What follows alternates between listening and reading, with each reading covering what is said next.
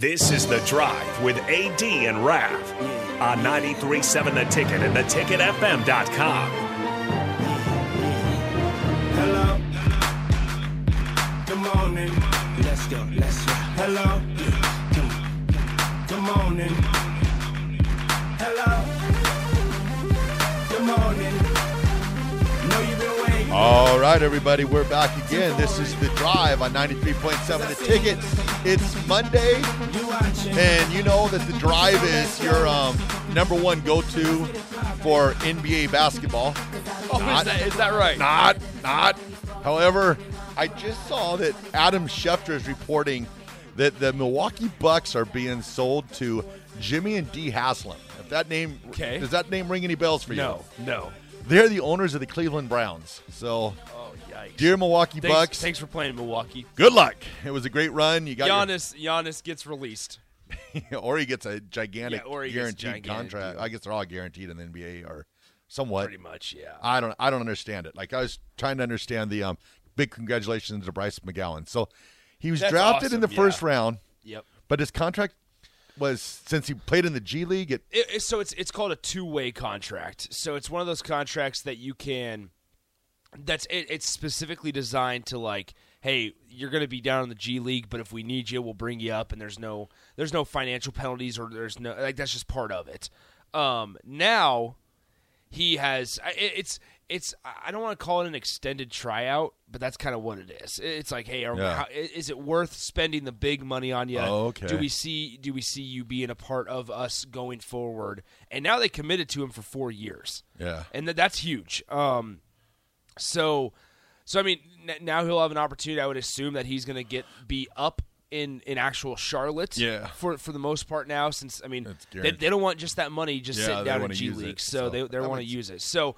Um, up big big congratulations, seven point four mil over the next four years. I want to say for Yep. Bryce.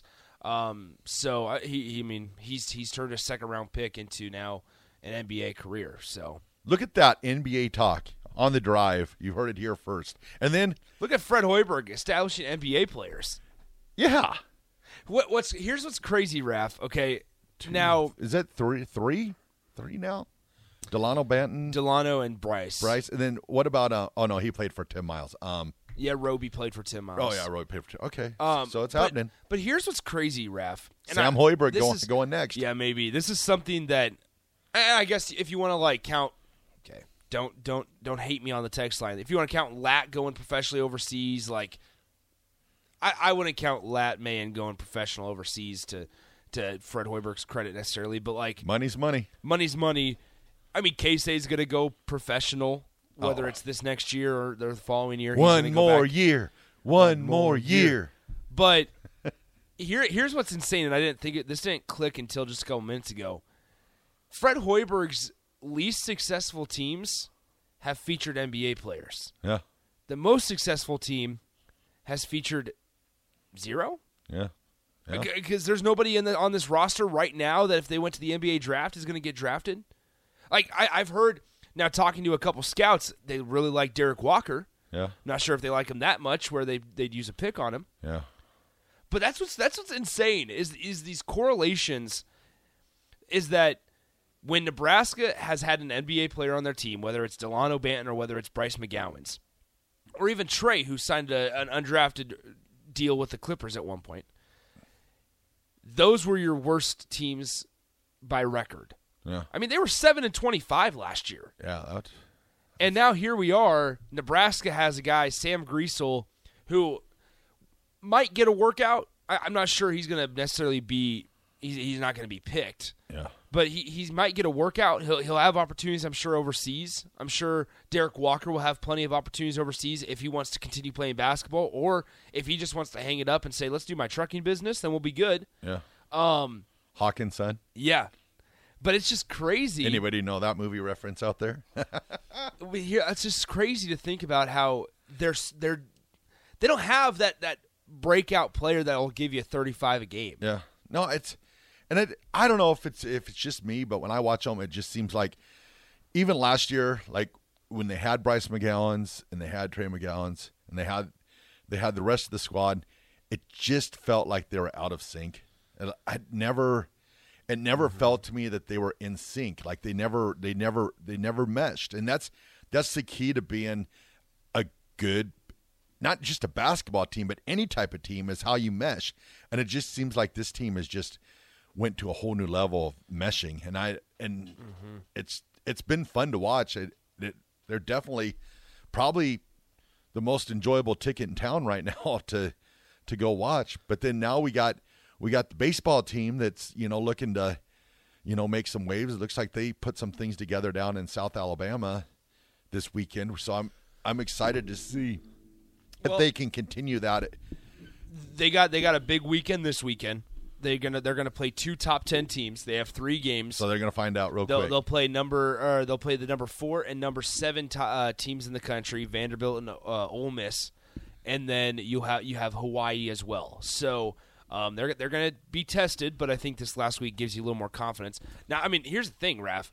Going back to Husker men's basketball before we get to break, they I mean, we were sitting there going around late January saying, "All right, what's the fan engagement going to be like the rest of the way?" We, Yeah. We're really worried about what what fan engagement's going to look like, um, and and how interested, um, how interested Husker fans are going to continue to be in this in this thing. And here we are; they're going to about to have three straight sellouts to end the year. Maryland, uh, who they just play last or over the weekend? Uh, Maryland, oh, Minnesota. Minnesota, thank you, Michigan State. and Michigan State Yeah. are all going to be sellouts yeah. And, and, and so it's just once again Nebraska does its thing. They rise to their the right the fans do their thing. They rise to the occasion. And, and Husker men's basketball is an easy team Yeah, to cheer and for. by no means like I, will never like Nebraska. How do you say it without saying they're not about they're a basketball school, not a basketball school, a basketball school. They've always supported Nebraska basketball. You look back at the '90s with with Strick and Boone and all those guys. They've always supported it. If you give Nebraska fans fans Yeah. a product, even a fan is or even a product that's maybe not top echelon in the country, but Look at what we're at right now. yeah, we're We're, ninety we're freaking. Well, we're ninety second, but we're also freaking out about a fifteen and fourteen basketball team.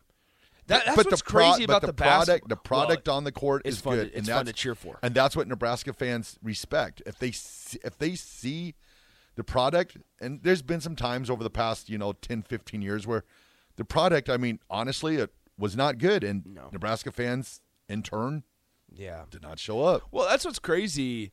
Um, is like we were sitting there at the beginning of the season going, just be 500. Just, Yeah. if if you're 500, people will show up. If you're 500, you have a spot to get a buy in the first round of the Big Ten tournament, and people will show up. And exactly what we all said. Yeah. And at the beginning of the season, everything's raining true, right? Think about coming into the season. What did we? What did everybody say about this team? All right, and by everybody I mean us media members, uh, analysts, things like that.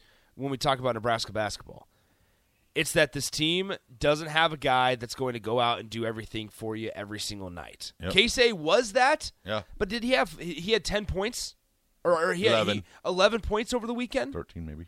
I mean, so it was it was under. Like, remember we we've gone through these roller coasters where it's like, man, we need we need Derek Walker back at the beginning of the season. It Yep. was, man, we we th- that Derek Walker five game thing is is killing us. Yep. And then it was, all right, we got Derek Walker back. Then you have Juwan and Emmanuel injuries, and then it's okay. Here, uh, Casey, we need you to go out and drop twenty five a game, and now here we are, and it's Sam Flippin Hoiberg. Sam Griesel and Derek Walker, when Casey is getting face guarded, they're stepping up to the Yeah. occasion. Like this is exactly it's so balanced and it's so unselfish and it's so much fun to cheer for because it, it, it feels like they actually want to be there. If like that's that's honest that's the honest truth. Yeah. It feels like they want to be there and we're freaking out and we're selling out for a 15 and 14 basketball team. And what happens too is that confidence is growing where they think that they can beat anybody. Yes. So that makes that makes it that makes them dangerous. I mean, yeah, this whole like ranked ninety second thing, it's upsetting for the chance of Nebraska making in the NCAA tournament, but for the chip on their shoulder, it's good because you're play, now you're you're playing with a team that, that they're going to start feeling they're not being respected. Is what's It- going to happen. It's just crazy because once again, you, you put the record to it, and you see the fans. Um, I mean, it's it's insane. Like I, it's hard for my mind not to wander and go, what's the, what what does it look like if this team is 19 and 12, Yeah. or if this team is tw- has 20 wins on Heck, the season? Even if we would have beat Purdue, Yeah, just that that would have made such if, change if you the would have beaten Purdue and maybe even beaten Northwestern, Northwestern looks like a good loss now if there was ever such a thing because they are